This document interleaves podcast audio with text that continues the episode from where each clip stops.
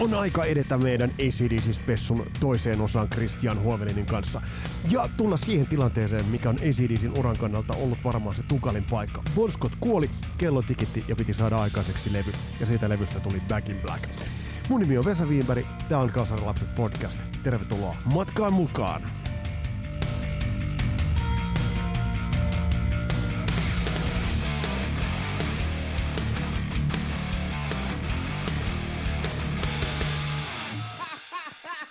Ja ennen kuin mennään itse asiaan, niin on pakko antaa muutama kuunteluvinkki. Itse asiassa yksi kuunteluvinkki ja yksi ei-kuuntelu katseluvinkki. Um, Eddie Trunk on haastatellut hiljattain David, David Coverdalein, ja David Coverdale puhuu haastattelussa mielenkiintoisia asioita liittyen muun muassa Jimmy Page yhteistyöhön ja sitten toisaalta siihen, että minkä takia John Sykesin kanssa sukset ovat, Sykes, sukset, sukset, Sykes, ovat edelleen ristissä, mutta tosta pusataan jakso ihan lähiaikoina tuosta John Sykesista ja hänen siitä oikeastaan siitä maineestaan ja vähän yliikonisestakin maineestaan, minkä hän on saanut, koska at the end of the day Whitesnake on yhtä kuin David Coverdale, ei John Sykes, ja siinä on helvetimoinen ero. Ja sitten se ei-katseluvinkki, se tulee sitten äh, meidän äh, jatkodraamalta nimeltä Santa Cruz, motherfucker. Eli nyt tuossa tuli ihan pari päivää sitten tuli Arttu Kuosmasen ja jonkun tosi TV-tyypin äh, tämmöinen lainsuojattomat äh, tubestreami, ja voi pojat oli surullista katsottavaa. Et jos toi Moonchild, lainausmerkeissä Santa Cruzin biisi vielä oli jossain määrin ihan ok kamaa, eksoottinen video, niin tässä mentiin sitten amerikkalaisista varmasti ihan yhtä eksoottisessa merkeissä, nimittäin Herttoniemeläisestä kaksiosta tuubattiin sellaista shaisea maailmalle, että tajus Arttu ton itsekin ja poisti ton Tube-videon ja sitten seuraavana päivänä Instaan itkemistä siitä, että miten, miten ää, se, se on, antaa mennä toisesta korvasta sisään toisesta ulos. No hän ei ilmeisesti antanut, koska poisti sen videon sieltä. Mutta aika surulliseksi, surulliseksi on mennyt. Mutta me ei pohdita nyt sitä, me mennään eteenpäin ja otetaan käsittelyyn ACDC.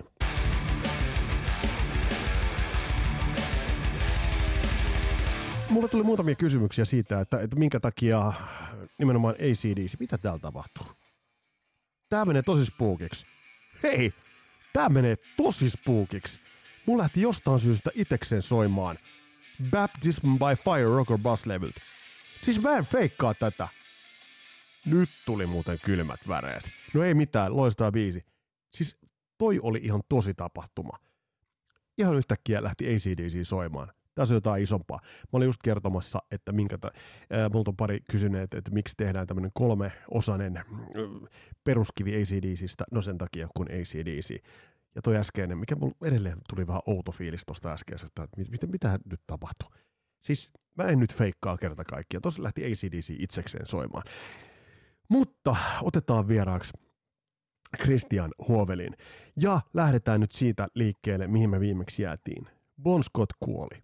Ja tästä alkoi melkoinen kilpajuoksu ACDCillä aikaa vastaan. Ähm, oliko mahdollista, Christian, ACDCillä, että Back in Black itse asiassa olisi epäonnistunut levynä?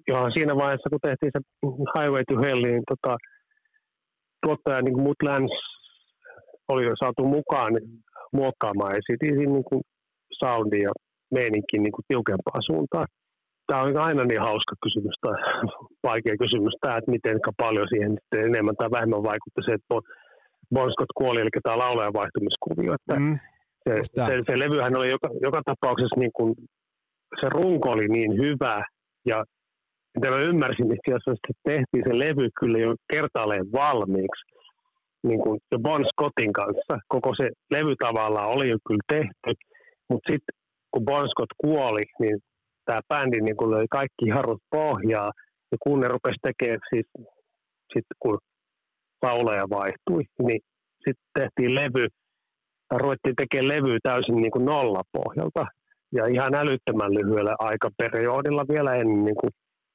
niin saman vuoden 1980 sisällä tehtiin niin kuin, niin kuin hirveän monta juttua, mikä liittyy niin kuin tähän Back in Blackin niin kuin starttaamiseen. Nyt mä tietysti haluaisin tässä niin kuin sun kanssa keskustella siitä, että miten niin kuin, tämä lähtee, niin kuin, miten paljon tässä vaikuttaa se koko tämä juttu, että Brian Johnson tulee siihen.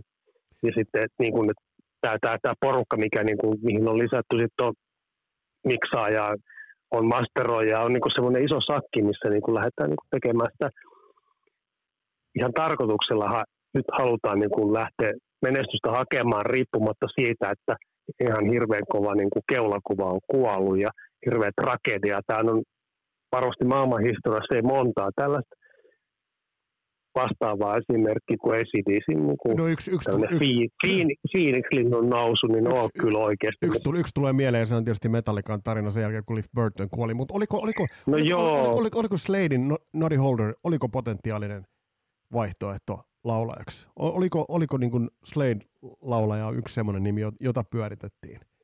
Pitääkö se paikkaa? No, Noddy, no sekin on ollut siellä ja sitten tota, Heavy Metal Kidsistä on ollut tyyppi, mikä on ollut siellä vaihtoehtona, ja Jimmy Barnes Australiasta, ja kyllä niitä käytiin läpi, niitä niin kuin kovin potentiaalisia niin kuin ehdokkaita ennen Brian Johnsonia, että ei se niin kuin Brian Johnsonin niin kuin pääsy siihen bändiin ollut mikään niin kuin, silleen niin kuin itsestäänselvä juttu.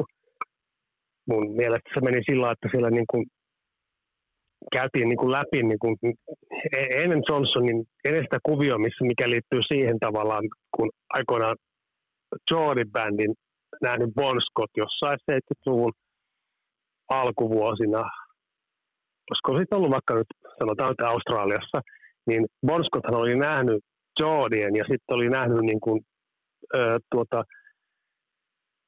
tämän Johnsonin keikalla ja se oli tehnyt siihen hirveän vaikutuksen, kun se oli niin kierrynyt ja vie siellä tuskissaan lavalla ja karjunut niin kuin mielipuoli ja katsonut, että on niin kova jätkä. Ja ne oli sitten sen ainoa kerran, kun ne oli tavannut ikinä, ne oli sitten jossain niin kuin keikan jälkeen baarissa ottanut kuppia ja lyönyt kättä päälle ja se oli viimeinen kerta, kun ne on koskaan nähnyt. Ja tämä nyt sitten liittyy niin kuin aasisiltana siihen myöhemmin niin kuin Malcolm Youngin niin kuin mieleen jääneeseen tarinaan siitä, kun Bon Scott oli törmännyt Jordi-bändin keikalla Brian Johnsonin ja sitten kun ne kaikki ehdokkaat, mitä siellä välissä oli käyty, niin sit tavallaan se Johnsonin niin kuin potentiaalisuus niin kuin tuli siinä sitten uudelleen esille, vaikka siellä oli käynyt niin kuin hirveä määrä sellaisia kivenkovia vaihtoehtoja niin kuin kokeilemassa sitä.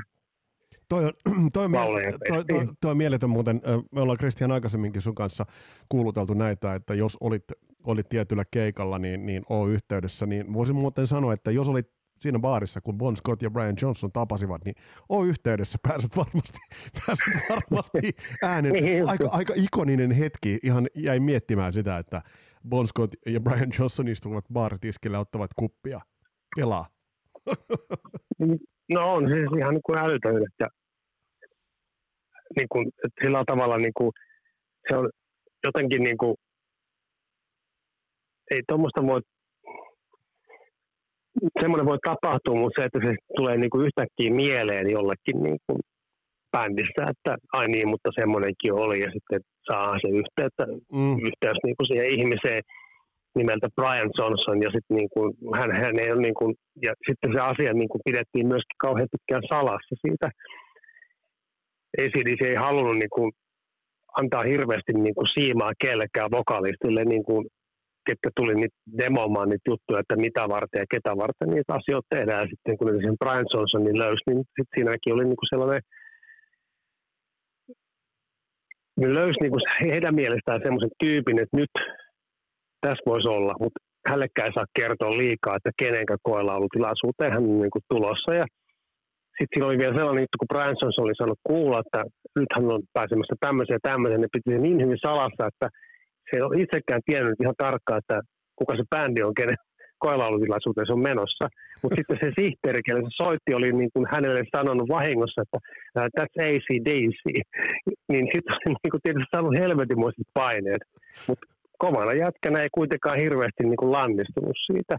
Että sitten kun se tietysti, tietysti hän kun paskat housussa polttanut varmaan poltoppaa niin kuin röökiä niin kuin puolesta tunnissa ja juonut pari kolme niin kuin tuoppiin siinä niin kuin lähtiessään vielä, kun niin paljon pelottaa, koska ties, että hän ties kyllä itse ihan tasan tarkkaan, että nyt on kyllä ACDC laulutilaisuus, kun se sihteeri oli möläyttänyt tässä on, tällaista pientä. Tässä, tässä, tämä, on, tämä, on, tämä on ihan huikea tarina, itse olen lukenut tämän saman. Jos ajatellaan Bon Scottia ja Brian Johnsonia, paljon eroavaisuuksia, mutta kuitenkin myös paljon yhtäläisyyksiä, mitä tulee siihen tinkimättömään ilmaisuun. No kyllä. No, erot varmaan mun mielestä on niin tietysti laulu soundi pikkasen, mutta siis tinkemättömyys on kyllä, mutta siis semmoinen niin kuin tausta ja semmoinen ei pelota eikä pelkää ketään. Ja sitten toinen ehkä lava puolelta vähän toisen tyyppinen kaveri, että niin kuin Scott oli semmoinen enemmän semmoinen niin kuin flirttaileva semmoinen tyyppi, mikä niin kuin olisi voinut esiintää vaikka stand-up-komikkaa speakkien välissä, mutta Brian Johnson ei lähtenyt. Sitten se oli niin kuin erityyppinen niin kovaluokan tekijä, mikä niin kuin antoi presenssiä sille bändille, mutta hän, hänen niin kuin keulakuva oli erilainen niin kuin, ja johtu, hän johtui siitä laulutavasta. Et kovia tyyppejä ja semmoinen niin rehellisyys mun mielestä varmaan ollut semmoinen olennainen juttu sen valinnakriteeriä yhteydessä ja sitten niin kun on osoittanut semmoista, että ei pelota yhtään astua mihinkään saappaasi eikä lähteä niin kuin miettimään, että onko hän niin kuin menossa niin kuin Bon Scottin saappaasi, että hän lähtee niin kuin uudelta puolelta rakentaa, koska ei sitä kuollutta miestä enää takaisin saa. Se mikä, niin se, se, mikä tässä on, on, on nyt kuitenkin tilanne oli tuossa vaiheessa, niin taustalla oli Highway to Hell. Matt Lang tuottajana ja, ja todella kurinalaisempi ilmaisu kuin aikaisemmin. Jos mennään Back in Blackiin, niin tuossa toi tuottajan kädenjälki tekee vielä kurinalaisemman tuosta koko soundista. Sovitukset ovat tosi pitkälle vietyjä. Ei ollut helppo paikka myöskään, jos ei ollut bändille, niin ei ollut Brian Johnsonille helppo paikka tulla tuollaisen tuottajan äänitettäväksi ja tuotettavaksi, kun lähdettiin hiomaan tota levyä. Ää, Nassau Compass Point Studio, jossa on muun muassa meidän on, on tehnyt, tehnyt legendaarisia levyjä. Ää, toi ei ollut myöskään mikään helppo, helppo prosessi Brian Johnsonille tulla tekemään tota levyä. No ei, sitten mä itse asiassa rupesin miettimään, että siinä oli niinku niitä aikaisempia niinku ehdokkaita, niin, niin siellä oli paljon sellaista niin kuin, että Australiasta pitää saada joku niin kuin sieltä niin kuin heidän tutuista piireistä joku semmoinen samantyyppinen niin kuin revittäjä.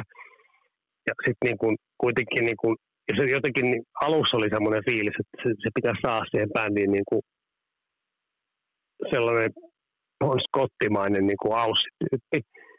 Ja sitten niin kuin kuitenkin kaikkien mutkien kautta sit Brian Johnson niin oli, oli niin kuin se potentiaali siinä, hän osoitti niin kuin omalla presenssillään sen hyvyytensä ja sille minusta niin kuin se, siis sillä oli hirveän niin kuin hyvä pokka. Miettii niin kuin sellaisia tekijöitä, että mihin sen myöskin se albumi niin kuin ensimmäisen vuoden aikana niin kuin lähti kiitämään ACDC niin kuin asema sieltä pien, pienten paikkojen pääesiintyjä kautta lämmittelijä statuksesta niin kuin loppuelämän pääesiintyjäksi, niin sehän ei ollut niin kuin siinä vaiheessa niille mitenkään niin kuin selvää, että mihin se lähtee menemään, mutta ne jotenkin silloin semmoisia vaistoasioita ja muita juttuja mukana paljon, että ne niin kuin se kemia löytyi helvetin nopeasti.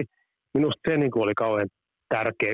Tähän on hirveän vaikea niin kuin mennä pitäisi olla kärpänen katossa sinne 41 vuoden niin kuin takaisin niin kuin ja pahavan ja tosta, tosta on, Tuosta on hyviä tarinoita siitä, että, että miten paljon esimerkiksi tuottaja Marlene vaati tuossa kohtaa, miten paljon vaati soittajalta. Tuossa edellisessä jaksossa viitattiin jo siihen, että esimerkiksi Highway to Hellia äänitettäessä niin, niin kiltisti istutti Angus, Angus Youngin siihen viereensä studio tarkkaamohuoneeseen ja sanoi, että soita tossa ja soita täsmälleen siten, kuten mä sanon sulle, että soitat. Eli ne soolot niin kuin ensimmäistä kertaa sävellettiin.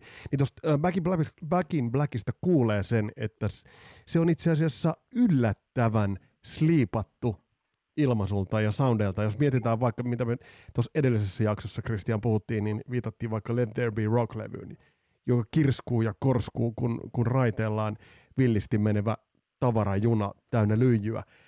Back Black on hyvin toisenlainen soundeiltaan. On, se, se oli ratkaiseva tekee mun mielestä siihen menestykseen myöskin, että siinä kaikki niin kuin tiiviisti pistettiin pakka kasaan.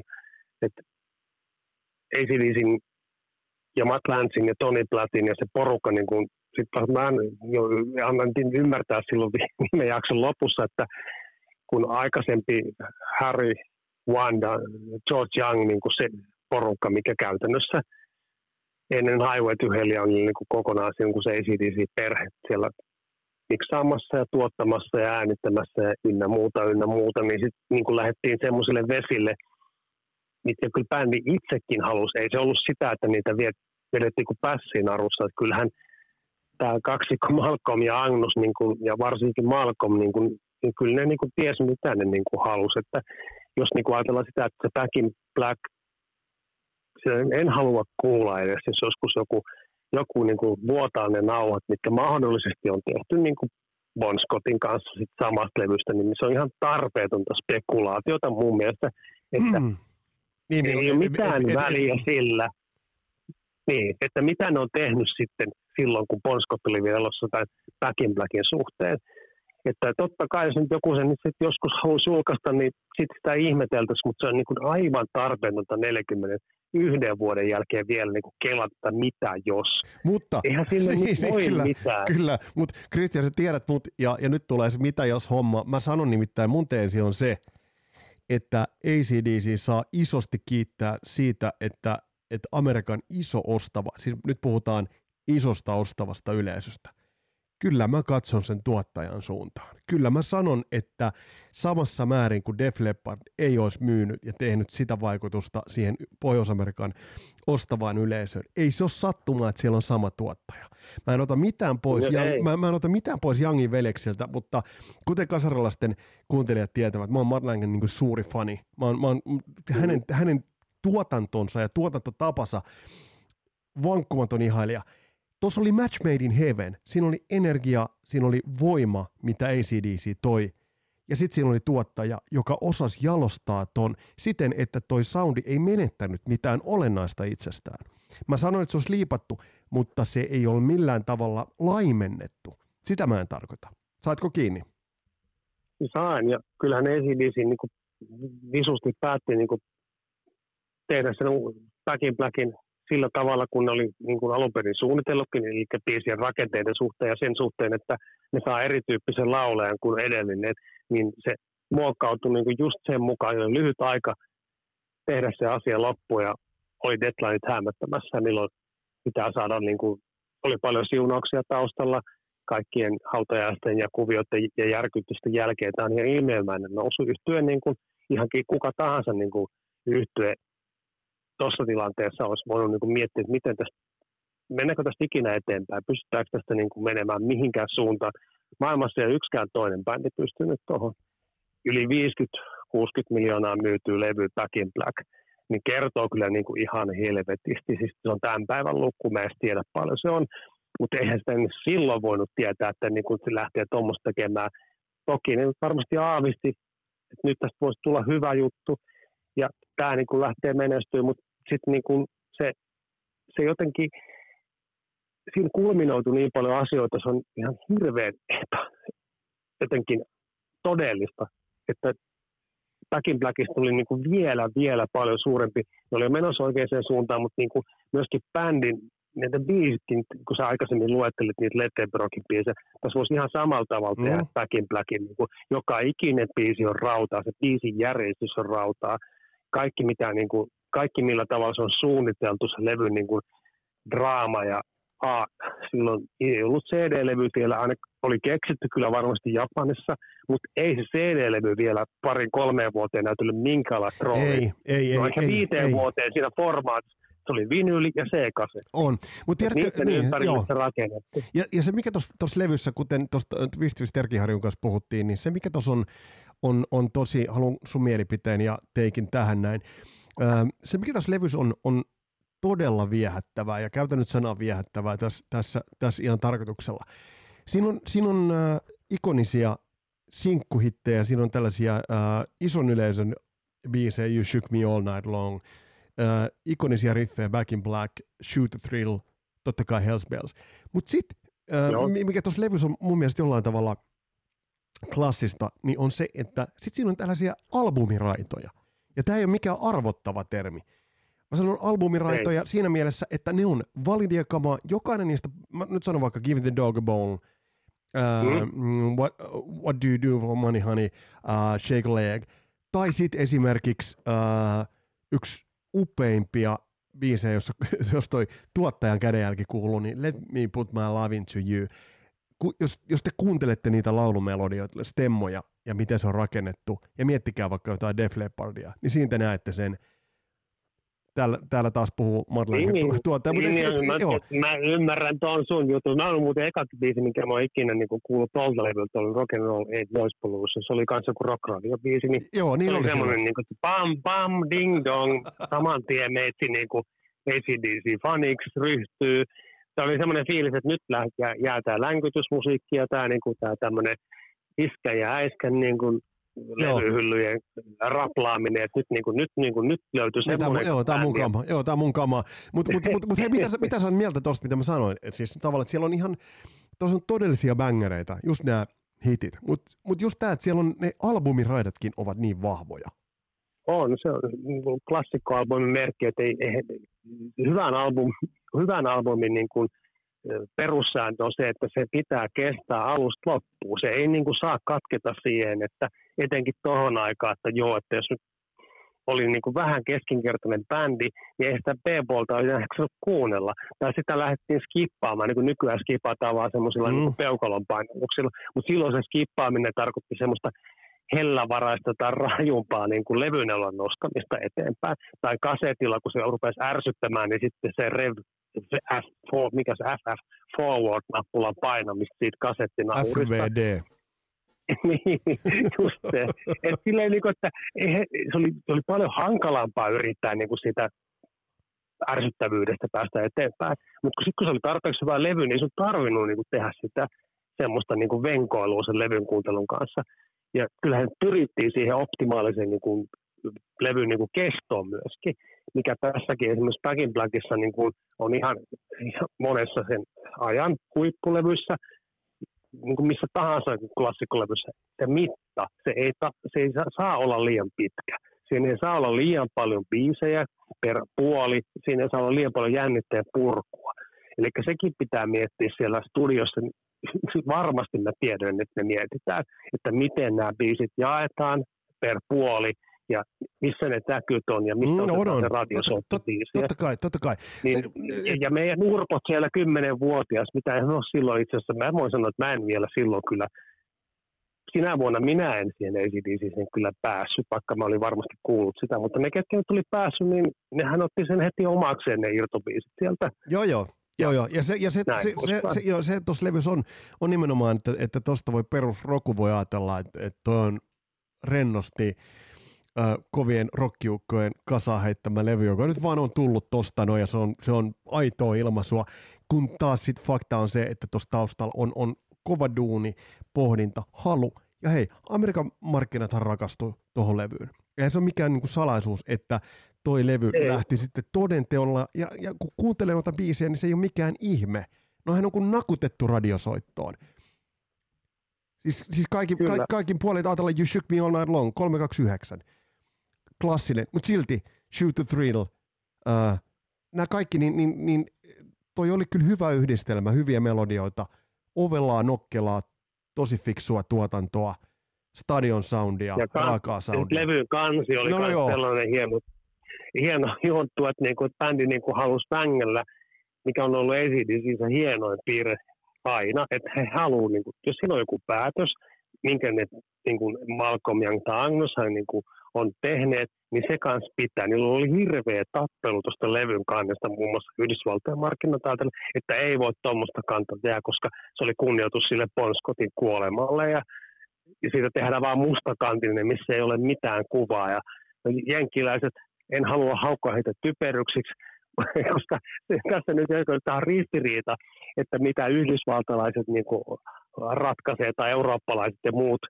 siitä niin kuin levyn niin kuin ostamisesta, niin se kansihan on ihan, ihan helvetin hyvähän se oikeasti on, mutta siinäkin on aikoina ollut hirveätä vääntöä, että julkaistaanko se, bändi on päättänyt kyllä julkaistaan. Sehän on tietysti kaikki meidän vinylin omistajat tiedämme, mikä tämä hienous tässä jutussa on, kun sä otat se, se koho-kuvioitu mm. ACDC-logo, Back in Black-logo, mikä toistuu myöskin For Those About Rockissa ja Real Thick niin eihän, eihän maksaa ihan tolkuttomia summia tuommoisen kannen tekeminen. Mä tiedän, koska mä itse olen painoalan koulutuksen saanut ihminen, ja mä oon tuommoista alaa opiskellut, mä voin sanoa, että se ei ole halpaa lystiä teettää tuollaista kantta, vaikka sitä tehtäisiin 200 kappaletta, saati sitten niitä määriä, niitä miljoonia vinylejä, mitä totakin on niin kuin painettu. Et kaikki tämmöiset jutut on niin semmoiset, niin se oli hieno juttu, niin kuin, missä niin kuin, kans tavallaan niin kuin otettiin huomioon se Bon Scottin niin poismeno, uudella olleen sisääntulo ja semmoinen, niin kuin, en mä tiedä pystyisikö 2010 kukaan bändi enää tekemään tuollaista niin kuin jonkun bändissä menehtyneen jälkeen tekemään tuommoisen ja sitten julkaisisi tuommoisen ihan hämyisen niin kuin kannen ja sitten sillä koittaisi lähteä sitä uraansa buffaa, niin en kyllä tiedä. Tuossa kohta, tos kohtaa verrokki hämyisestä ää, bändin ikonisen jäsenen kuolemaa seuranneesta niin kuin levyyn liittyvästä jutusta, niin aina mikä tulee mieleen on Metallikanen Justice for Allin basson pois jättä, mutta se on toinen tarina. ei, ei mennä siihen, mutta hei Christian, ää, joo, joo. Toi, toi, toi, levy ei mennyt lista ykköseksi. Ää, vuotta myöhemmin tulee kolmas, jos ajatellaan nyt tällaista trilogiaa Matt Langen tuottamista levyistä, For Those About joo, the joo. Rock. Um, um, mitä sä tuosta levystä sanot, koska olihan toi, toi loistava klassinen levy, mutta oli se kuitenkin downgradeaus Highway to, äh, Back in Blackista. Oliko vaihtoehtoja edes? Oltiinko siinä niin kuin saavutettu se sellainen pinnacle? Oliko edes vaihtoehtoja muita kuin se, että se seuraava levyn kohtalo oli nyt vain olla pikkasen huonompi kuin se edeltäjänsä? En, no mä en puhu kyllä huonommuudesta tässä nyt, ennen kuin mä sanon mitään muuta siitä, niin se on kyllä ensimmäinen levy, mikä mä sain siellä Anjala Koskella, Myllykoskella äänitetty C-kasetille. Ne oli just tämän mun ystäväni äh, Nallen myötä, niin hän niin kuin, hän itse asiassa se äänitti mun semmoisen kasetin, missä oli niin kuin parhaita paloja mun mielestä molemmat levyt Takin Blackilta ja For Those About Rockilta ja, ja joltain vanhemmilta, koska hän nyt oli myös niitä valistuneita – pikkupaikkakuntalaisia, millä nyt sattuu olemaan sitä musiikkia ja tota, muut, muutakin, niin sit, sit, sit, se oli semmoinen juttu, että kyllä mulle kun olisi ihan sikana toi Photos About Rock, niin kuin, ja Photos About Rock on niin kuin semmoinen, tätä mä oon keskustellut niin tässä välissä ennen kuin tätä lähetystä ruvettiin tekemään ja mm. laittanut viestiä ja ihmisten kanssa, niin, kuin, niin Photos About Rock on ihan niin kuin meidän sukupolven todella niin kuin se oikea löytö, monet meistä on niin kuin, löytänyt sen niin kuin bändin niin kuin, niin kuin kunnolla.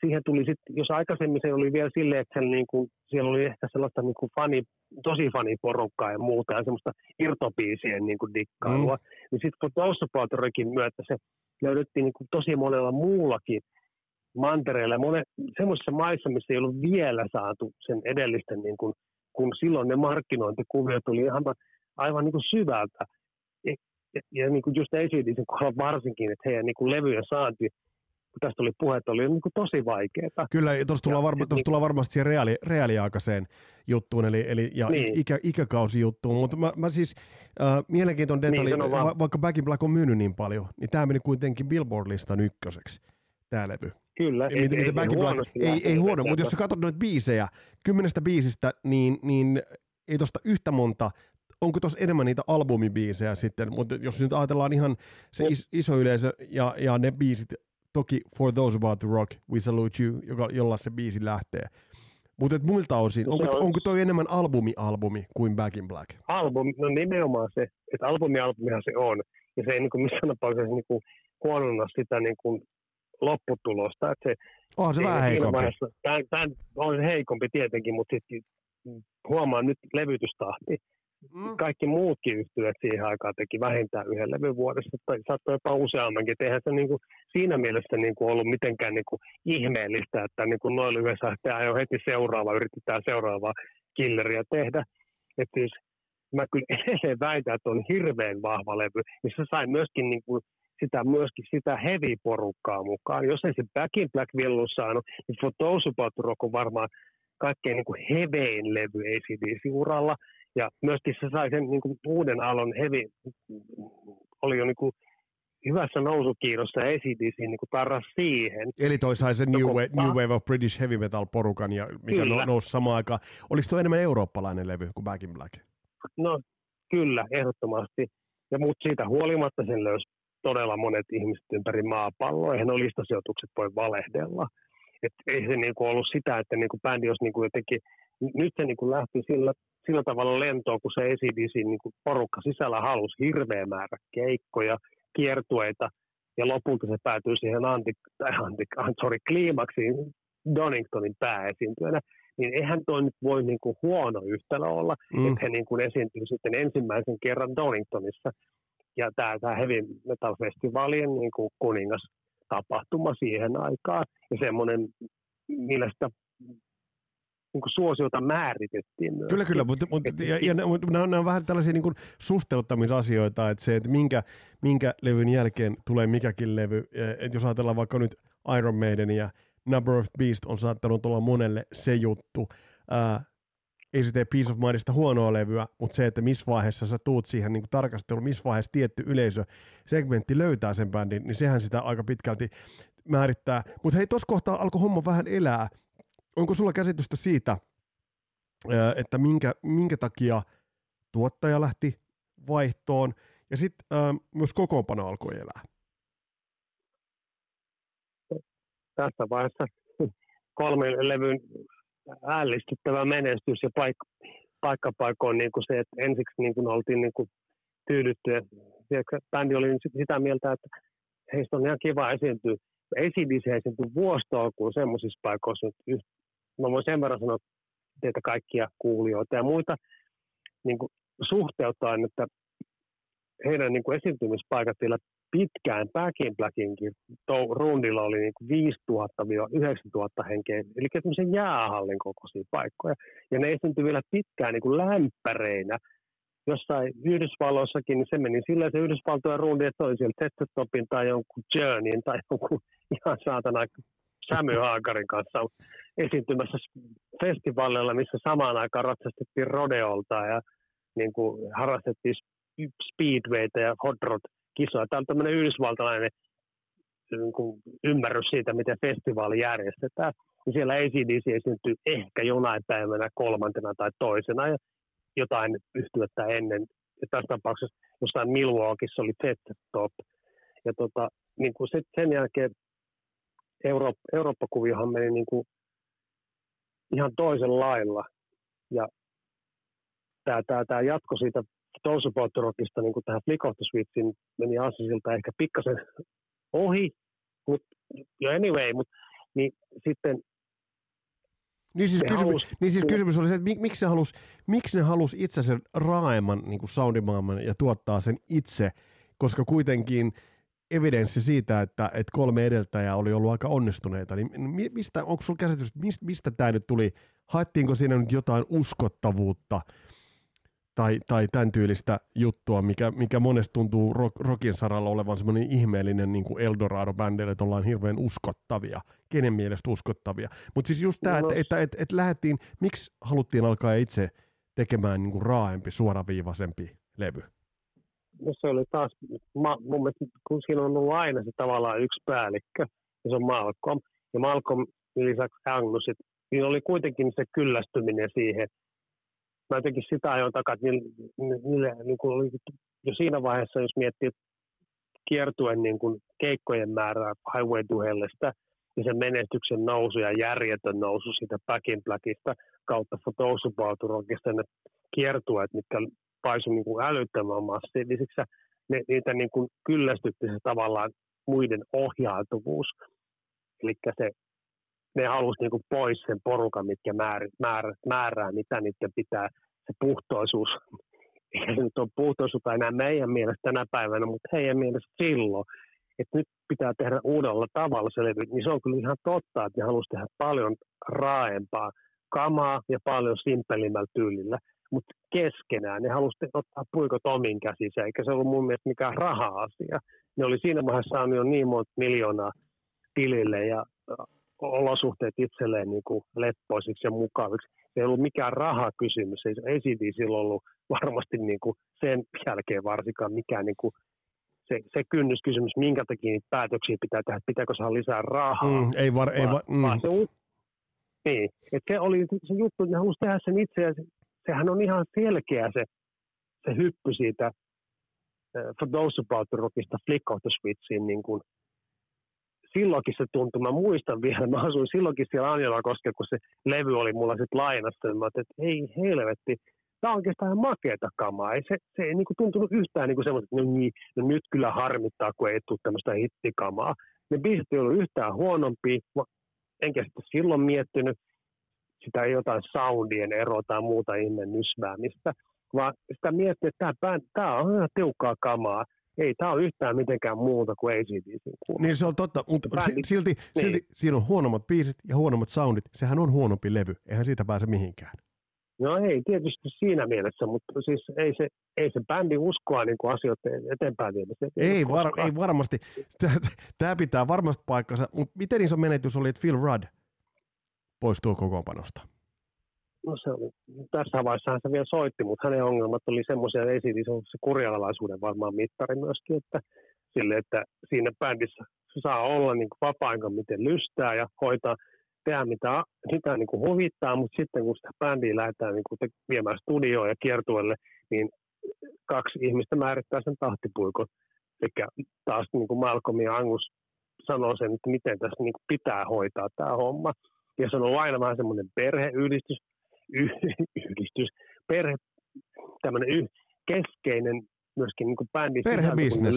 Perhebisnes. Niin, e-, eli niin kuin, että kun ne oli löytänyt sen kokopanon silloin Power Raidsin aikaan, niin kuin, tämähän oli niin kuin silloin tämä Williams, Philip Rudd, Angus Malcolm, no okei, okay, siinä tietysti siis Scott, mutta sitten tuli Brian Johnson, niin se, niin kuin, se, se, se tietty porukka siellä taustalla niin kuin, oli jo muotoutunut semmoiseksi, että Malcolm Angus olisi mielellään varmasti halunnut jatkaa niin kuin hamaan loppuun asti muuttumattomien tekijöiden kanssa.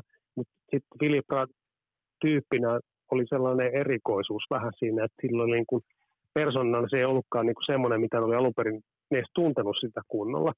Että sen huumeiden käyttö ja alkoholin käyttö ja muut kaikki semmoiset sekoilut veistää niin kuin keskittymistä, mikä vaatisi niin kuin ACDCissä kumminkin. Siinä piti olla 110 prosenttia siinä bändissä mukana ja siinä vaiheessa se ei ollut enää. Että se hoiti sen levytys teon loppuun ja sitten kun se levy oli tehty, niin Philip Roth sai kenkään, mikä oli varmasti hirveän kova paikka Malcolm Youngille ja etenkin hänelle ja Angus Youngille se, että pitää jollekin noin rakkaalle ihmisille antaa kenkää mutta oli pakko, koska heillä oli selkeä tavoite asioiden eteenpäin viemiseen ja siinä ei pystynyt sitoutumaan Mr. X. Mun mielestä oli ihan selkeä homma. Mä en takeru tähän siihen, että onko niinku kenenkään mielestä mm. on niinku tullut parempi ja muuta. ACDC ei siinä vaiheessa lähtenyt missään vaiheessa niinku laskusuuntaan. Kyllä, kyllä niinku kaikki kertoo, kun katsot niitä kiertueita ja millaisia rundeja ne rupeaa olemaan, tulee festivaalikiinnityksiä ja pääesiintyjäkiinnityksiä, ne ei niin kuin enää, tässä vaiheessa ACDC ei enää niin kuin, oli miten tahansa niiden levyjen sisällön mielestä, kenenkä mielestä tahansa, niin ACDC-ura ei lähtenyt enää laskusuuntaan.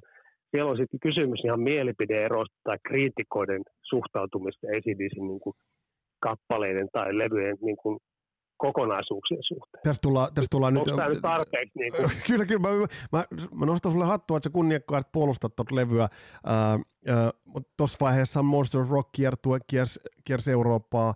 ACDC oli pääesiintyjänä Van Halen siinä Billissä kakkosena, vaikka Van Halen koki varmasti olevansa, ja tuli Eurooppaan itse asiassa se on muuten mielenkiintoista, että Van Halen tuli vieraammille vesille kuin ACDC. ACDC oli koto, enemmän kotonaan eurooppalaisilla heavy-festareilla kuin, kuin Kalifornian kukkopojat. Ähm, et, et siinä mielessä toi mielenkiintoista, mutta mut kyllähän se niinku Amerikan, Amerikan äh, ovi pikkasen äh, meni raalle. Mitä sä näet, Flick of the Switch, hyvin tinkimätön kansi, tällä kertaa täys valkoinen kansi, tämä on musta must mielenkiintoinen.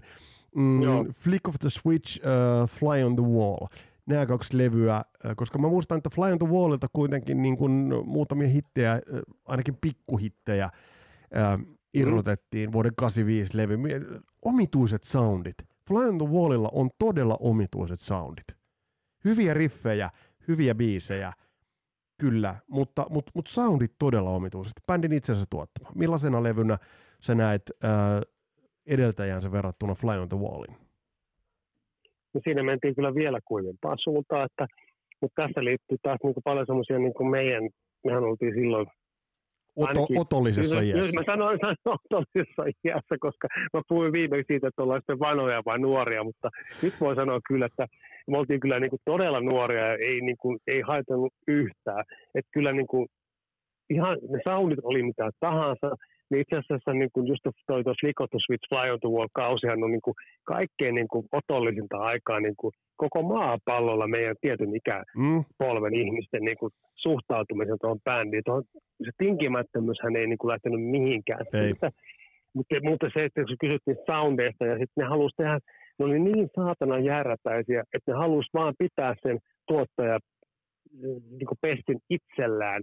Jopa niin, niin kuin sille, ne ei huolinut edes George tota, eikä sitä Harry Wanda, Josh Young ja Harry Wanda enää niin kuin siinä vaiheessa mukaan vieläkään, kun ne oli sitä mieltä, nousuhuumassaan tai mikä se nyt sitten on onkaan se selitys, että kyllä ne pystyy itse tekemään. Ja kaikki kunnia sille, että ei se niin, ja sitten ne, siinähän tuli jossain vaiheessa se, että heidän pitää niin myöntyä videosysteemiin ja sitten tehtiin se semmoinen, me ollaan varmaan meistä useimmat, kaik, useimmat meistä ovat nähneet sen VHS, sen Fly on the Wallin, missä niin tehty pienoiselokuva. Se oli ensimmäistä niin ihan ensin esitisin kohdallakin ihan niin kuin ällistyttävä tämmöinen muutos niin kuin siihen, että kun he ovat olleet kuitenkin, hehän oli periaatteessa vähän samanlainen tyyli niin kuin minkä me sieltä metallika, että ei nyt tehdä näitä vitsin turhia videoita eikä tehdä promovideoita, mm. niin niihin ei tarvitse satsata, koska se musiikki saa puhua puolestaan, no niinhän se on tehnytkin. Mutta Fly on the Wallin kohdalla niin kuin tehtiin niin monta muutakin kompromissia, niin kuin, kuin se soundipolitiikka.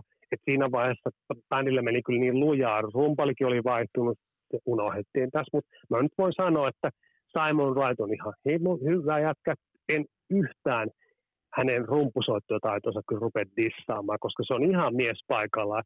Ja siinä tilanteessa, jos niin mietitään kukin itse, että joo, että nyt, mä, nyt on tämmöinen koesoittotilaisuus, sulla on, sua ennen ollut 699 soittajaa, niin miten sä suhtaudut tähän sun tilanteeseen tällä hetkellä? No joo, miten mä nyt suhtautuisin? Mm, et, mut, et, niin, et, et, et, et, se varmasti siinä vaiheessa, kun sä lähdet studioon, niin sä oot aika kiitollinen siitä pestistä, että sä lähdet sitä kyseenalaistamaan, jos ne kaksi niin kääpiökokoista veljestä haluaa sulle niin kuin ihan käsittämättömän huonot rumpusoundit, niin silloin sä et niin kuin ala siellä protestoimaan. Ja teki varmasti niin kuin tehtävänsä. Ei, ei, teki varmasti ei. tehtävänsä. Mutta hei, mitä, mitä tapahtui niin kuin tämän jälkeen, koska mä muistan itsekin, mitä mä hämmennyin Who Made Whosta, joka tuli, tuli leffa soundtrackiin – hetkinen, mikä se Stephen Kingin nyt, nyt pätkii? Stephen Kingin ainut elokuvaohjaus muuten.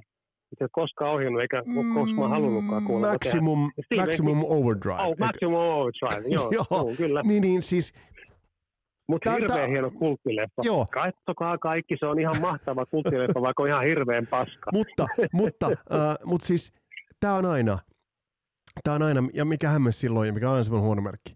Tulee äänite, jos on vain muutama uusi biisi.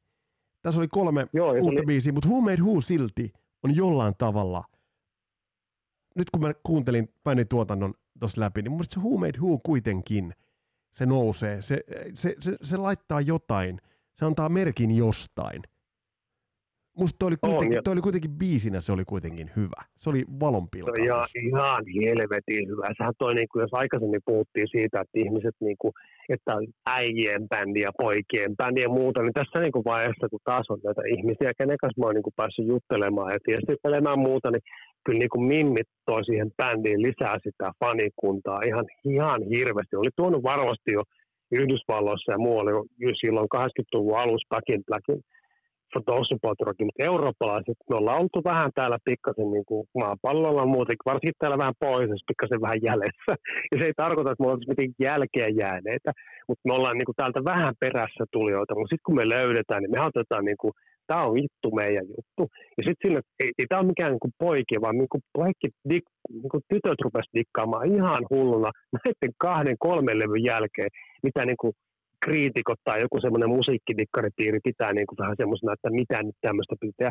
Mutta se oli siihen aikaan, kun sitä musiikkia täällä reaali, aikana realistisissa paikoissa kuunneltiin, niin tämä oli ihan älyttömän iso juttu. Me käytiin katsomassa tämä hommetin leffa ja kaikki oli niin kuin, siinä saatiin kun joka ikinen kundi sai edes, edes siksi elokuvaa ensin jonkun tyttöystävän mukaan, ehkä enää sen jälkeen. Niin sitten niin tämä oli ihan mielettömän iso juttu, että tämä ACDC niin kuin vielä toi niin kuin lisää, että tämä on niin leffoissakin pyöriä, tämä on Stephen King, mikä oli hirveän iso kulttikirjailija, oli tehnyt paljon hyviä kirjoja, mistä oli tehty paljon hyviä leffoja. Ne otti oikeasti, niin kuin, mm. ne löysi myöskin helvetin kovan ACDC-fanin. Tästä se, Stephen King on ihan tunnetusti ja hänen poikansa ja varmaan koko perhe on aivopesty ACDC-faneiksi, mutta kun Stephen Kingistä on kysymys, se on ihan sama kuin joku elokuva-ohjaajista, niin kuin vaikka joku Martin Scorsese, ihan mikään Steven Spielberg, että se, se ei ole mikään pikkujuttu, että Stephen King he, hehkuttaa sitä niin, ja, niin, ja, ja, se oli, ja se oli silloin kuuma, kuuma, kuuma elokuvaohjaaja ja, ja, ja kultti, kulttileffoja tehnyt, mutta siis nyt mun, mun mielestä Blow Your video, joka sitten tuli, tuli 88, se tuli hyvään aikaan, 88 alkupuolella, niin kuin tiedetään, että, että se oli niin kuin otollista aikaa, ja tähän käänsi kuitenkin – tähän käänsi niin kuin kaupalliselle puolelle taas sitä menestystä, eli toi bändin takaisin. Jos ajatellaan, ää, eikö tästä ole sanottu ja tilastollisesti, että tämä möi muistaakseni enemmän kuin yhtyeen kaksi edellistä studioalbumia yhteensä. Kyllä. Sai lista menestystä, siellä oli niin kuin sinkkuhittää. Onko tämä nyt vähän, että, että ACDC oli elossa taas? Pienen su- siellä, oli, siellä on kuitenkin vaikeuksia, kokoonpanon muutoksia, vähän rikkinäinen toi Who Made Who, vaikka se on – laatulevy tai laatubiisi, mutta kuitenkin tässä kohtaa bändi teki solidin albumin jälleen. No se on totta, että sit huumeet huulla muuten tähän vielä sen verran tartun, että ensimmäisen kerran bändi teki instrumentaalibiisejä, mitkä ei myöskään ole yhtään huonoja. Ne ei niin kuin häpeä tavallaan, että bändin niin kuin pystyy niin kuin tekemään, tässä on hyviä kontrasteja ACDCillä näiden elokuva kytkyjen kanssa, että ei välttämättä ole mikään helvetin hyvä leffa tai mikä ikimuistettava, mutta he on onnistunut tekemään itse vielä paljon parempia biisejä, kun se elokuva on ollut hyvyydessä. Joo. Ja niin kuin, kyllähän, niin kuin, kyllähän niin kuin pystyvät niin kuin, mukautumaan tilanteisiin. Mä vähän vielä siitä, koska se on ihan hirveän iso juttu meidän nuoru niin kuin, tässä niin kuin ACDCin niin kuin, tulemisessa uudelleen takaisin sieltä vähän syvistä vesistä, niin sitten he saavat niin kuin, tämän menestyksen myötä pitkästä aikaa niin kuin mukaan myöskin Vanda Young kaksikon, mikä niin kuin on tärkeä lenkki ollut niillä edellisen kerran Powerade melkein tasan kymmenen mm. vuotta taaksepäin. Ja sitten kun ne rupeaa tekemään Bauapio-video, heillä on biisejä niin paljon, mä tästä vasta äskettäin luin, että tästä levystä oli niin 20 biisiä olemassa. Ja niistä sitten levytettiin puolet. Ja sitten kaikki hardcore-fanit tietää kyllä sen, että näitä biisin B-puolia, tämä oli niin kuin ensimmäinen levy pitkään aikaan, että niitä biisejä oli niin paljon, että niitä jäi niin kuin yli single, mikä on ACDCille ihan hirveän harvinaista. On, on, Ylijäämää ei, ei levytetä, niitä ei julkaista, no, mutta tämä on jälkeenpäin tullut Backtracksin ja näiden Black Me In ja lukemattomia Family Jewelsien myötä sitten nykyaikana vasta ilmi, että niitähän olikin vaikka kuin helvetisti niitä biisejä olemassa siltä levyltä. Ja itse asiassa siellä on moni B-puoli, mutta parempi soundinen kuin se Blow Up videon loppusoundi, missä niin kuin aina välillä tätä kitinää kuulee ihan hirveästi, että missä se on se jytinä, mm. ja missä se on se niin kuin semmoinen basso ja missä se on se, no en mä tiedä, ei me mietitty kuule 80-luvun stereoteomistajat sellaisia. Oliko sulla muuta törkeä hyvät stereot? Ei, to, ei, ei, to, ei todellakaan, Mut kyllä, mut, mutta kyllä, kyllä mä silti – kyllä mä silti muistan miettineeni muutamien levyjen soundeja, esimerkiksi Fly on the Wall, ja kyllä mä silti, kyllä ei mun korvat, oh, korvat niin tuohesta, että kun silloin olisi tajunnut, että tuo levy vaan soundaa vähän omituiselta. Kyllä sitä, niin, silti, no, kyllä, niin. kyllä sitä silti kuunneltiin. Mutta hei, äh, okei, okay. Tässä oli tutut sukulais, tuttu kombinaatio tuottamassa, mutta kun mennään eteenpäin ja kun mennään, mennään mulla on nyt kaksi pointtia tässä näin, kun mennään bändi meni tosta okay. eteenpäin, tuottajaksi otetaan Bon Jovia tuottanut Bruce Fairbairn, joka muun muassa Aerosmithin kanssa oli tehnyt Joo. loistavaa jälkeä. Bändillä oli äärimmäisen, eikö, eikö siellä ollut äärimmäisen paljon ongelmia öö, my, myös niin kuin siviilipuolella? Eikö ollut avioeroja ja, ja öö, Viinan kanssa ongelmia? Uusi rumpali tulee, Chris Slade. Joo, siellä oli paljon kyllä kaiken näköistä. Malcolm Younghan oli paikoin niin kuin ihan niin paskassa kunnossa, että esimerkiksi Blowpio video osa runnista vedettiin niin, että Steve Young tuli siihen mukaan. Ja Eli jo silloin. nämä sukulaisuus, niin niin kyllä jo silloin itse asiassa, hän, hän myöhemmin silloin tiennyt, mä muistan, kun mä luin tuota kirjaa, mikä, missä on niin kuin menty vasta vuoteen 2000 jotain kahdeksan, niin siinä kun siinä on jotain semmoisia juttuja siitä, niin hän ei koskaan uskonut palaavansa ACDC uudelleen ja uraa niin kuin kitaristina tai bändin niin kuin tyyppinä hän, hän ei koskaan sitten ilmeisesti ruvennut edes tekemään. Ja musta se on sitten toinen tarina, mihin hän sitten päätyi 2010-luvulla, mutta niin kuin, joka tapauksessa Malcolm, no, Malcolm oli niin kuin käytännössä katsoen kyllä se, se niin kuin, uusi Bon Scott tavallaan ongelmensa suhteen, ei niin pahasti, mutta se, se viinan käytön kanssa. Ja se, se että niin kuin ei pysty hoitamaan niin kuin tonttia enää niin kuin perustaja sen kunnolla, että kyllä siellä taustalla niin kuin ennen reisosetsiä niin on ihan, ihan älyttömiä juttuja. Ja, ja sitten toinen on se rumpali kuvio, että missä, missä päästään nyt siihen, että Simon Wright kyllästyy. No esiliisillä on tässä vaiheessa isot kuviot, hän on ollut jo pitkään. Ei se Mm. varmasti ole mitään uutta ollut Simon Wrightille se katsoa siinä, kun hän on ollut soittanut jo 84 asti siinä bändissä. Ja ne elänyt suurta rock-tähtielämää, mutta hän on niin kuin ollut kuitenkin, mä ymmärrän, että hän on niin kuin paljon syrjäytyneempi silleen tyyppinä ja hiljainen ja sitten puhelias muu bändi ja ehkä avoimesti keskenään kommunikoiva, niin siinä tuli sitten semmoinen ristiriita, että ne, ne kaipaisi jotain niin kuin muun tyyppistä kaveria sinne kannujen taakse joka tapauksessa. Ei sen takia, että se olisi huono soittaa, vaan se pitäisi olla vähän niin kuin sosiaalisempi heidän kanssaan. Ja se varmaan se Malcolminkin niin kuin sekopäisyys ja se, se semmoinen ailahtelevaisuus oli semmoinen juttu, että sitten jäi niin kuin Angus Young niin kuin yksinään semmoiseksi päättäjäksi, että mitä tässä nyt pitää tehdä. Siinä on mm. niin kuin monta asiaa. Pitää, pitää niin kuin lähteä eteenpäin puskemaan, pitää, pitää niin kuin lähteä ehkä vaihtaa niin kuin yhtä miestä siinä yhtyeessä. Ja sitten jotenkin tuntuu, että nyt pitäisi niin kuin päästä niin kuin vielä eteenpäin niin kuin siinä kehityksessä. Et, et, ei, ei siinä ollut, ja, ja sitten se, että et millaista mihin markki, niin kuin, tava, se, se, oli jotenkin semmoinen, että vielä pitää niin puskea eteenpäin, mikä on ollut esiin, niin siis ihan niin kuin silmiin pistävää sen koko vuosikymmenten aikana. Et ei niin kuin halua niin kuin jäädä juurtumaan siihen. Siinä omassa karsinassaan ne haluaa kuitenkin, tähän varmaan monelle musiikki, musiikkikriittiselle ihmiselle vaikea paikka, niin kuin, miten se nyt se bändi mukaan voi. Eihän se nyt ole soittanut kuin Mm. samoja juttuja, se paskaa. Mm. Mutta Esidisin kohdalla se on ihan oikeasti sellainen juttu, että, että ne, minun mielestä se oli, halusi niin puristaa niin, kuin niin paljon irti kuin pystyy, ja siihen pitää saada vielä parempi tyyppi kannuihin. Plus, että se tuottajakuvi, mistä, mihin sä ohjasit äsken. Niin, tämä tuottajakuvio mun mielestä tässä on, tässä on nimenomaan se, ole, ei, ei voi olla sattumaan se, että nyt tulee levy, johon hommataan nimituottaja, ja nyt tulee levy, joka on kaupallinen menestys, ja nyt tulee levy, joka on myös jälleen uuden fanisukupolven koukku. Ähm, kyllähän kaikki muistaa Thunderstruckin e- ensimmäisen kerran, kun kuulit Thunderstruckin. Se on niitä hetkiä, kun sä kuulit ensimmäistä kertaa Trooperin tai ensimmäistä kertaa kuulit, kuulit vaikkapa Enter Sandmanin. Et, et se, on, se, on, se on vaan niin poikkeuksellinen signature-biisi, että vaikka bändi on tehnyt sitä ennen niitä. Mi, miten, sä, miten sä arvioit Razor's Edge-levyä?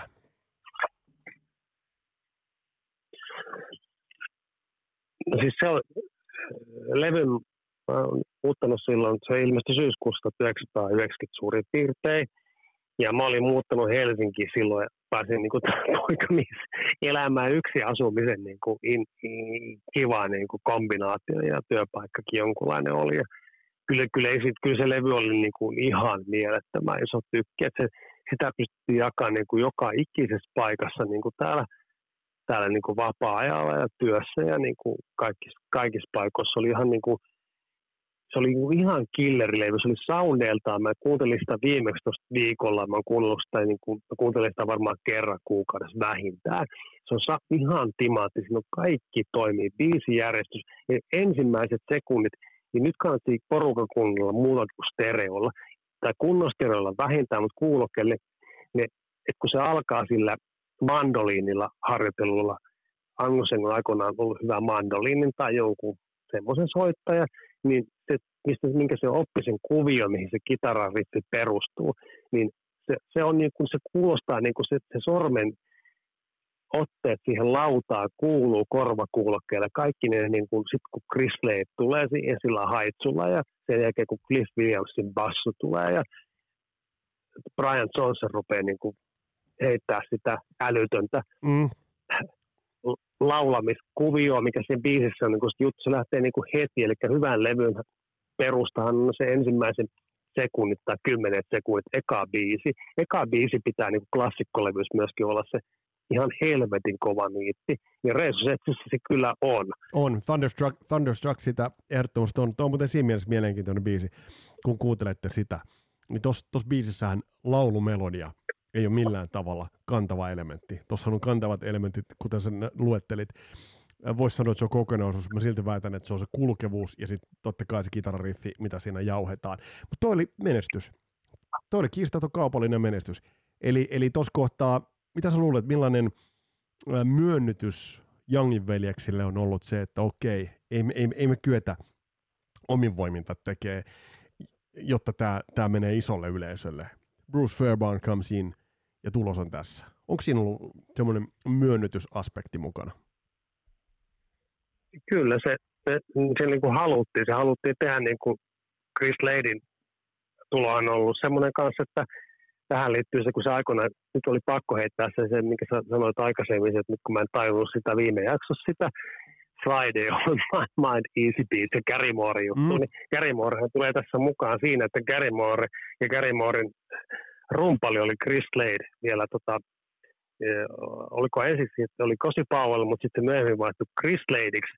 Oliko, no, siinä on ollut myös monta soittajaa, niin kuin kaikissa muissakin bändissä, niin sitten Gary Mooren manageri suositteli, niillä oli sama managementti ACDCin kanssa, ja sitten tämä, rumpalin pestin niin kuin, missä oli ollut tietenkin taas tosi paljon ehdokkaita, niin tämä Chris Slade oli niin kuin sit kyllä noussut sieltä niin, kuin niin vahvoa, että kun hänen taustat oli ollut niin, kuin niin se CV oli niin törkeä ja hänen niin kuin myöskin se, se, että millä tavalla hän soitti ne biisit sinne niin kuin sisään, niin ei tarvinnut kahta sanaa, että se oli Chris Slade, mikä niin kuin on tämän levyn yksi hyvyys. Mm, Bruce niin tuotannon lisäksi sitten niin kuin se puski siihen niin kuin Mike Frazier, eli tämä miksaaja, mikä on tästä eteenpäin kaikkien le- ACDC-levyjen miksaaja, niin hä, siinä se porukka tuli. Siellä oli pari muutakin tyyppiä, mä näitä vähän niin kuin tiirailin, että se, eihän sitä nyt silloin kiinnitetty huomiota, tässä voi sanoa taas kaikki rehellisesti. Kuka on kiinnittänyt 31 vuotta siihen semmoiseen huomiota, että joo, tällä tämmöinen ja tämmöinen. Minä. Niin, niin paljon kuin nykyään. No siinä, varmaan minäkin. Ja niin, monta, mutta no ei niin. niin pa- mutta hyvät biisit, varmaan ymmärrät tämän pointin. Joo, joo, hyvät joo, biisit, ja tuommoinen kokonaisuus, niin kuin mikä toi Reset on, niin kuin, se, se, siinä on niin, kuin niin täsmällisesti, siinä vielä mennään, en tiedä mennäänkö viimeistä kertaa vai toiseksi viimeistä kertaa, mutta semmoisen niin LP-levyformaatin mukaan. Siinä mennään niin kuin no ylös joo, alas siis niin kuin varma, varma, varmasti, varmasti mennään viimeisiä kertoja ton, nimenomaan tuon albumiformaatin kanssa, mutta mitä, mitä sä sanot, äh, nyt tulee tämä kysymys, mistä, mistä sä et tykkää yhtään, mutta mä kysyn sen sulta silti. Ve, okay, ve, no. ve, verrattuna nyt näihin me, me ollaan niin kuin tavallaan kolmen, öö, me ei ole vielä, me tehdään vielä se kolmas jakso, mutta mut, mi- mihin sä sijoitat tämän, mulle klassikot ovat Marlangen tuottamat levy, ne on ne äärimmäiset. Öö, tai varsinkin Highway to Hell ja, ja Back in Black, mutta mihin, mihin sä sijoitat uh, Razor's Edgein? Koska toi on äärimmäisen rakas levy, ja mulla on jotenkin sellainen kutina, että toi on äärimmäisen rakas levy monille suomalaisille eritoten. On tietenkin ihan älytön. Siis se on niinku, kyllä suomalaiset on niinku viimeistään tässä vaiheessa ollut niinku täällä tämä Suomi ja Skandinaavia, niin kuin, sehän on Erivisissä se, se hienous, että se yhdistää niin kuin kansakuntia. Ja sitten kun se yhdistää, se en, harvemmin se erottaa, 300 mm. miljoonaa levyä bändi, niin ei se nyt ole helvetti huono suoritus, niin kuin, että siinä ei ole kukaan okay. katsonut. Se on ihan ok suoritus. ihan ok suoritus. Sille tuolla, tuolla niin kuin konseptilla, mitä ne on tehnyt. Että että mitä niin kuin, mitä tuossa ajatella, niin kuin, että, että, että sehän on niin kuin, Suomen vinkkelistähän suomalaiset oli jo niin kuin, tuohon levyyn mennessä varmaan kymmenen vuottahan me ollaan niin kuin enemmän tai vähemmän oltu mukana siinä. Et, mutta Resoset, niin kuin, mä oon itse nähnyt muuten ensimmäisen kerran sen bändin vasta silloin, kuulin, että huom, mutta näin. Oli kyllä no, niin kuin, on semmoinen, että kaksi päivää humalassa vähintään oli silloin, mutta niin kuin, että et siis, ja henkisestä vähintään, mutta niin kuin, et siis, o, siis oli niin kuin jotenkin, musta tuntui silloin, että kun mä olin nähnyt Metallican Saapasakorkissa, niin nyt kun mä olin nähnyt, ja Purplen, en ollut vielä muuten nähnyt, mun ACDC näkeminen oli niinku semmoinen, että kun se on Jumala. Että ihan älytöntä kamaa, että ei Jumala noin hyvin soittaa. Sitten se, se Chris Ladin, en nyt halua sen enempää kehkuttaa yksittäisiä ihmisiä, mutta se kalju iso mies siellä pienten kääpiöiden keskellä tuntui niin kuin absurdilta. Voisi nyt katsoa tätä Taru Sormusten herraa, näytelmää, mutta se on ACDC keikka. Joo. Kaikki ne efektiivit ja kaikki ne tiedätkö, hienot ACDC niin kuin lavashow-hommat, ne, niin kuin ne oli viimeistä jo tuolla kiertueella niin, kuin, niin isossa presenssissä, että se oli niin kuin ihan mahtavaa jo pelkästään se, että ties mitä niiltä odottaa niin kuin sen, sen koko homman niin kuin se jännite oli ihan saatanan kova, joo, ja mä, mikä on tuolla levyllä niin kuin ihan älytöntä. Täs, Nyt tä, kun mä yritin tämän sillan tässä heittää. Tässä, tässä kohtaa mielenkiintoinen asia on se, ja mä nyt sanon sellaisen, että, että siis mä muistan, kun 92 syksyllä tuli toi live-levy, eli se, se tu, äh, live-albumi, taltiointi tosta. Onko viimeinen iso rock'n'rollin live-albumi? Se onkin, nyt tuo live-albumit on, itse kun sä kysyt vähän semmoisen mikä aikoinaan ei ollut mikään live ja keräilijä, mutta kyllä se nyt jälkikäteen, tietysti siinäkin näkyy olevan Bruce Spreadburn vielä tuot on. puikossa, sehän on ihan törkeä. On, mutta kyllä, ja kyllä, sit... kyllä siis nimittäin mä, mä, vastaan nyt omaan kysymykseeni. Mä väitän, että toi on viimeinen Rockin iso livelevy, vuonna 92 tullut mm-hmm. uh, livelevy. Siis, jos nyt ajatellaan ton jälkeen, niin skene muuttui – julkaisuperiaatteet, alustat, formaatit muuttuvat. Mm. Ja live, live-levy siinä mielessä, missä me ollaan opittu niitä rakastumaan, rakastamaan, mm. niin, niin, tai ketkä tykkää, ketkä ei, niin, niin mm, mä väitän, että toi oli viimeinen Rockin iso live Se on, se on ainakin iso ja se on isosti myynyt. Se on myynyt niin kuin kans pari miltsiä vähintään. Niin, että ja se... Harva live-levy on myynyt kuule 90-luvulla miljoonia. Tämän voi korjata kuka tahansa, mutta se oli jossain vaiheessa 10-15 vuotta sitten myynyt yli miljoonan jo ja se on live-levylle ihan niin kuin tolkuton on, määrä. On todella. On. Metalli, Metallica Live Pins and Birds muuten on semmoinen, niitä, vaikka se edes virallinen live, niin järjettöminen boksiformaatteinen on myynyt kanssa ihan saatanasti. Joo. Mutta sehän oli ihan siinä, siinä niin kuin hujakoilla. Mutta nyt ei siihen sen enempää, mutta et niin kuin, kyllä, kyllä, kyllä niin kuin mä ymmärsin tämän sun pointin, että live-levyjen julkaisu muuttui semmoiseksi tyyli unpluggediksi.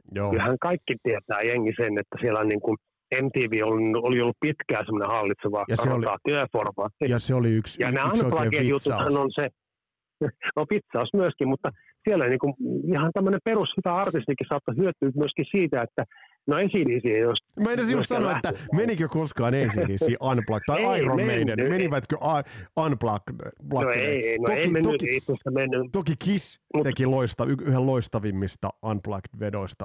Erittäin, on, eri, no, mutta se varmaan tämän pointin juu, tässä juu. hommassa todennäköisesti. Joo, joo, kyllä, kyllä. Että kyllä, niinku, et, et, niinku, ajat alkoi muuttumaan siinä 90-luvulla muutenkin. Se ei muuttunut silloin 92 tai 90. 90 no siinä, siinä alkoi tulla yksi muutos. Ja siitä, siitä saadaan varmaan eri keskustelut, mutta ACDC on niin kuin aina pystynyt siellä niin kuin rimpuilemaan. Että on. rimpuilu on musta mun sana, mitä No joo, joo. äh, mutta mut, mut mä ymmärrän, ymmärrän, mitä tarkoitat. Ja, ja nyt tässä kohtaa, tässä kohtaa kerrottakoon, me tullaan tekemään se kolmas jakso. Nyt laitetaan sen verran tähän, aletaan pikkuhiljaa lähestyä tämän jakson loppua. Ähm, taas leffamusaa, Big Gun, oli hitti, ison Arskan Last Action Hero-leffassa, jossa oli myös Def, Def Leppardin musiikkia, mutta mut iso, iso merkitys nyt, jos ajatellaan tämän jakson osalta viimeinen levy, jota käsitellään. Ball Break. Joo. Tuottajaksi Rick, Ru- Rick, Rick Rubin tuottajaksi. Joo, siinä olikin mielenkiintoinen, mutta se aika olikin sellaista no, hienoa aikaa meidän kaikkien, meidän kasarin lasten ja vähän vanhempien nuorempikin, ja nuoruushan on siellä, se, se potentiaalinen on siellä, niin kuin se aikuisikä on 90-luvulla, niin kyllä ACDC niin kuin taas klaaras jännästi muuten, ei niinkään todellakin keskinkertaisen elokuvan, mutta sitten niin tehdäkseen kuitenkin hyvän irtobiisin sinne soundtrackille, niin kuin se on myös ihmeellistä, mitä, miten se nyt voi noin mennä. Mutta anyway, hieno, hieno biisintekijä, hienoja riffejä sisältävä hieno kappale, Mut, ja sitten tietysti löydettiin tämä Rick Rubin, mikä niin kuin ilmeisesti että onhan se nyt kultasormi. Ei siihen tarvitse vetää mm. mitään Slayer-aspektia tai Red Hot Chili Peppers tai Danzigia tai Ei tosiaan. Johnny Cashia, koska hänen CVnsä hän on ihan älytön omalla sarallaan ja hän varmasti ansaitsi ihan oman käsittelynsä tässä, tässä meidän niin kuin historian mm. tulkitsemisessa, koska mä nostan myöskin hänelle hattua. Mä, mulla on ihan sama, mitä no sanoisit. Niin kuin, mutta ei, nämä jutut on semmoisia, että ihan vaikea meidän on täältä käsin kuule sanoa, että miten se oikeasti meni ja mitä siinä tapahtui. Mm. Et, ei se ballbreaker-juttu, niin se ei ole kaatunut koskaan tai nostanut sitä asiaa siihen. Sen levy olisi ollut ihan saletisti semmoinen, kun se on nykyäänkin tunnettu, riippumatta siitä, että olisiko siinä ollut sitten Rick Rubin vai olisiko mm. siinä ollut sitten George Young tai Wanda, niin, siinä, tai olisiko siinä ollut mm. sitten Ymmärrätkö sen jutun, mitä mä ymmärrän, ymmärrän, niin ymmärrän. Ei, ei, siis, joo, ei, ei, siis, joo, ei, sanotaan näin, että Marlang ei, ei olisi tehnyt tuosta uh, yhtään noista biiseistä yhtään parempaa, uh, mutta mut tuossa kohtaa Phil Rudd tuli mukaan. Niin, se oli se, se miten, niin. Onko, onko, se ton levy, onko, se, onko se ton levyn isoin juttu kuitenkin, että sinne, on, sinne tulee se Phil Rudd? Joo, jotain ystävyys ja tämä tämmöinen avunantosopimuskeissi, että ei siinä niin kuin, ne oli joskus 90-luvun alussa Chris Ladin ollessa bändissä vielä, ja ne oli jopa niin kuin jossain yhdessä baarissa Australiassa, ja Philip Rad ja Slade suurin piirtein niin dokaa kimpassa, ja molemmat on niin kuin maailman parhaita kavereita, mutta sitten se siinä kännipäässä onnistui sitten Malcolm ja Rad sitten siinä juttelemaan, niin kuin, että no, jos, jos niin kuin sulla on joskus jotain niin kuin mielenkiintoa tähän, niin kyllä me otetaan sut takaisin. Et se lähti jo tämmöisestä keskustelusta mm. niin kuin kännipäissään niin kuin monta vuotta ennen Ballbreaker-sessioita, mistä sitten Chris Leille, niin kuin, tämä on ollut ikävin puoli tämä esidisi-kuvio, vaikka niin kuin varmasti niin kuin ollaan annettu ymmärtää ja bändi, no ei se ole sitä enää kieltänyt, ihmiset yhtään maltas lukea noita kirjoja, lukekaa kaikki mm. noita juttuja kirjoista ja kanssa, koska siellä niin kuin sitten paljastuu sellaisia asioita, että niin kuin, vaikka ne on niin kuin päällisen puolella se lojaalisuus ja kaikki, mutta sitten siellä on ollut semmoinen niin kuin vanhojen ystävien niin kuin, Kristelillä oli vaikea kampailla sitä tilannetta vastaan, että Ei, niin, se oli, niin, se, se, niin, ja se, se, oli, se, se oli ylit, ylittämätön, ylittämätön paikka.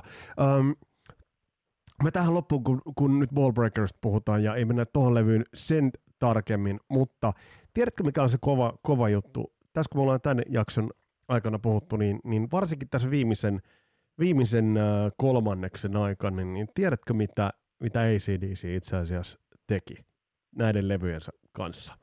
Jos nyt katsotaan, katsotaan levyjä, ähm, mä nyt kelaan sen verran taaksepäin, niin Razor's Edge-levyllä ja, ja siitä, siitä on livellä – ja sitten sit seuraavana ballbreakerilla, niin, niin se merki, iso merkitys niin on siinä. Mä nyt vastaan saman tien. Bändi, niin. kä, bändi käveli Grungen ylitse. Walk all over. Täysin.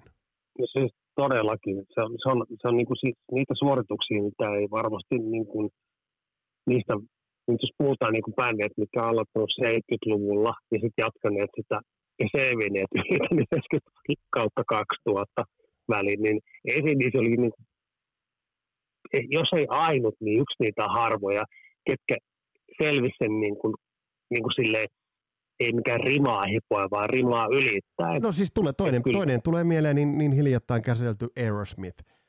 Ja sitten sit, no, tule, si, ja, ja sit tulee, sit tulee, no joo, si, ja, ja sit tulee ACDC Razor's Edgeillä ja Bruce Fairbairn yhdistävänä tekijänä. Tämä on muuten mielenkiintoinen. No se on, Eli, se on oliko Bruce, Fair, Bruce Fairbairn oli mies, joka tappoi, tai oli kävelemässä Grungen ylitse? Myös. Niin voi, voi, voisi olla, mutta ACDC, niin, kyllä täytyy sitten sanoa sen verran, että kun siinä oli kuitenkin kymmenen vuotta, ACDC on tehnyt niin kuin siinä kymmenes vuodessa niin kuin kolme albumia, ja se tinkimättömyys oli siellä heillä niin kuin, niin kuin aina se A ja O, mutta ne tilanteet, mitkä johti niin kuin kaikkien soittajien ja tilanteiden vaihtumisiin, oli sitten sellaisia niin kuin, ne ei ollut aina niistä, niin kuin he, tietysti tekijöistä riippuvaisia. Ja niin kuin se ballbreaker, millä en tiedä, ollut katsomassa, mutta oli kyllä hieno se rundi. Siis niin kuin, että silloin kun näki Philip Radin ja sen bändin niin kuin siinä ballbreaker-iskussa, niin se oli kyllä myös sellainen, niin kuin, se oli yhtä hyvä kuin se edellinen kerta, kun se oli niin kuin sellainen erityyppinen isku, mikä oli niin kuin The Razorsetin jälkeen. Et tuntuu, että se viisi vuotta ei tullut missään, koska bändi on sellainen, miten mä tiivin, siis ajaton ilmiö, mikä pystyy rimpuilemaan sanonta rimpuillut sanan kaikilla vuosikymmenillä, 70, 80, 90, 2000 joo, joo, siis just... ole, olemalla aivan oma itsensä. On. Ja, Tätä ja, mä yritän tässä ajattaa Ja jos me nyt tässä sanotaan, että viime jaksossa ACDC käveli punkin ylitse hieman sitä hyödyntäen, mutta kuitenkin meni siitä heittämällä yli. Tämän jakson, kun tullaan tähän päät, päätepisteeseen, niin voidaan todeta, että bändi käveli grungen yli. Mä pidän näitä kahta juttua niin. aika helvetin kovana saavutuksena. Mitä sanot sä? Joo, kyllä totta kai. Että siis niin kuin, ja tietysti kaikki, kaikille musiikkityyleille, mikä silloin muodostui. Et siinä mielessä niin kuin ACDCin kunnioitus on ollut aina ihan hirveä iso juttu kaikissa ystäväpiireissä, kaveripiireissä, dekkaripiireissä, su, su, niin kuin eri, eri niin kuin sukulais, tämmöisissä niin kuin sukupolvien niin kuin välillä. Se ei ole koskaan niin kuin silleen mietitty semmoisena juttuna, että onko tämä nyt jotain niin kuin surkeata kamaa. Tämä ACDC. Näin totesi Christian Huovelin. Kiitokset Christian. Ja Christianin kanssa jatketaan sitten vielä kolmannen jakson verran. Otetaan nämä viime aikojen käänteet Power Up ja vähän merkityksiä laitetaan nippuun. Tässä oli tämänkertainen Kaserolapset podcast tulossa tarinaa muun muassa. Ottakaa ne kupit valmiiksi Diedistä – se tulee nyt ihan lähiaikoina, se mystinen, myyttinen D.A.D.-jakso. Ja sitten toi David Coverdale, John Sykes juttu, se vaan nyt täytyy purkaa itse asiassa atomeiksi. Kiitokset kaikista palautteista, mitä olette laittanut. Sitä on tullut todella paljon. Paljon tullut uusia kuuntelijoita linjoille, uusia kuuntelijoita, ja, ja hyvin monet ovat ähm, kun vetäneet melkoisia maratoneja läpi. Toi on hienoa kuulla. Ja kertokaa muuten sen verran, että se teepaita, se on tulossa. Mä sain toimittajalta sellaiset eksemplaarit, koko listat ynnä muut, niin ihan tuota pikaa, niin, niin T-paita on tulossa. Laitetaan sitä, sitä sitten niin kuin teille siitä infoa tulemaan. Mutta hei, tässä oli tämänkertainen Kasarilapset. Ensi jaksossa jatketaan edelleen ACDC matkassa. Mun nimi on Vesa Wienberg. Palataan astialle. Moro!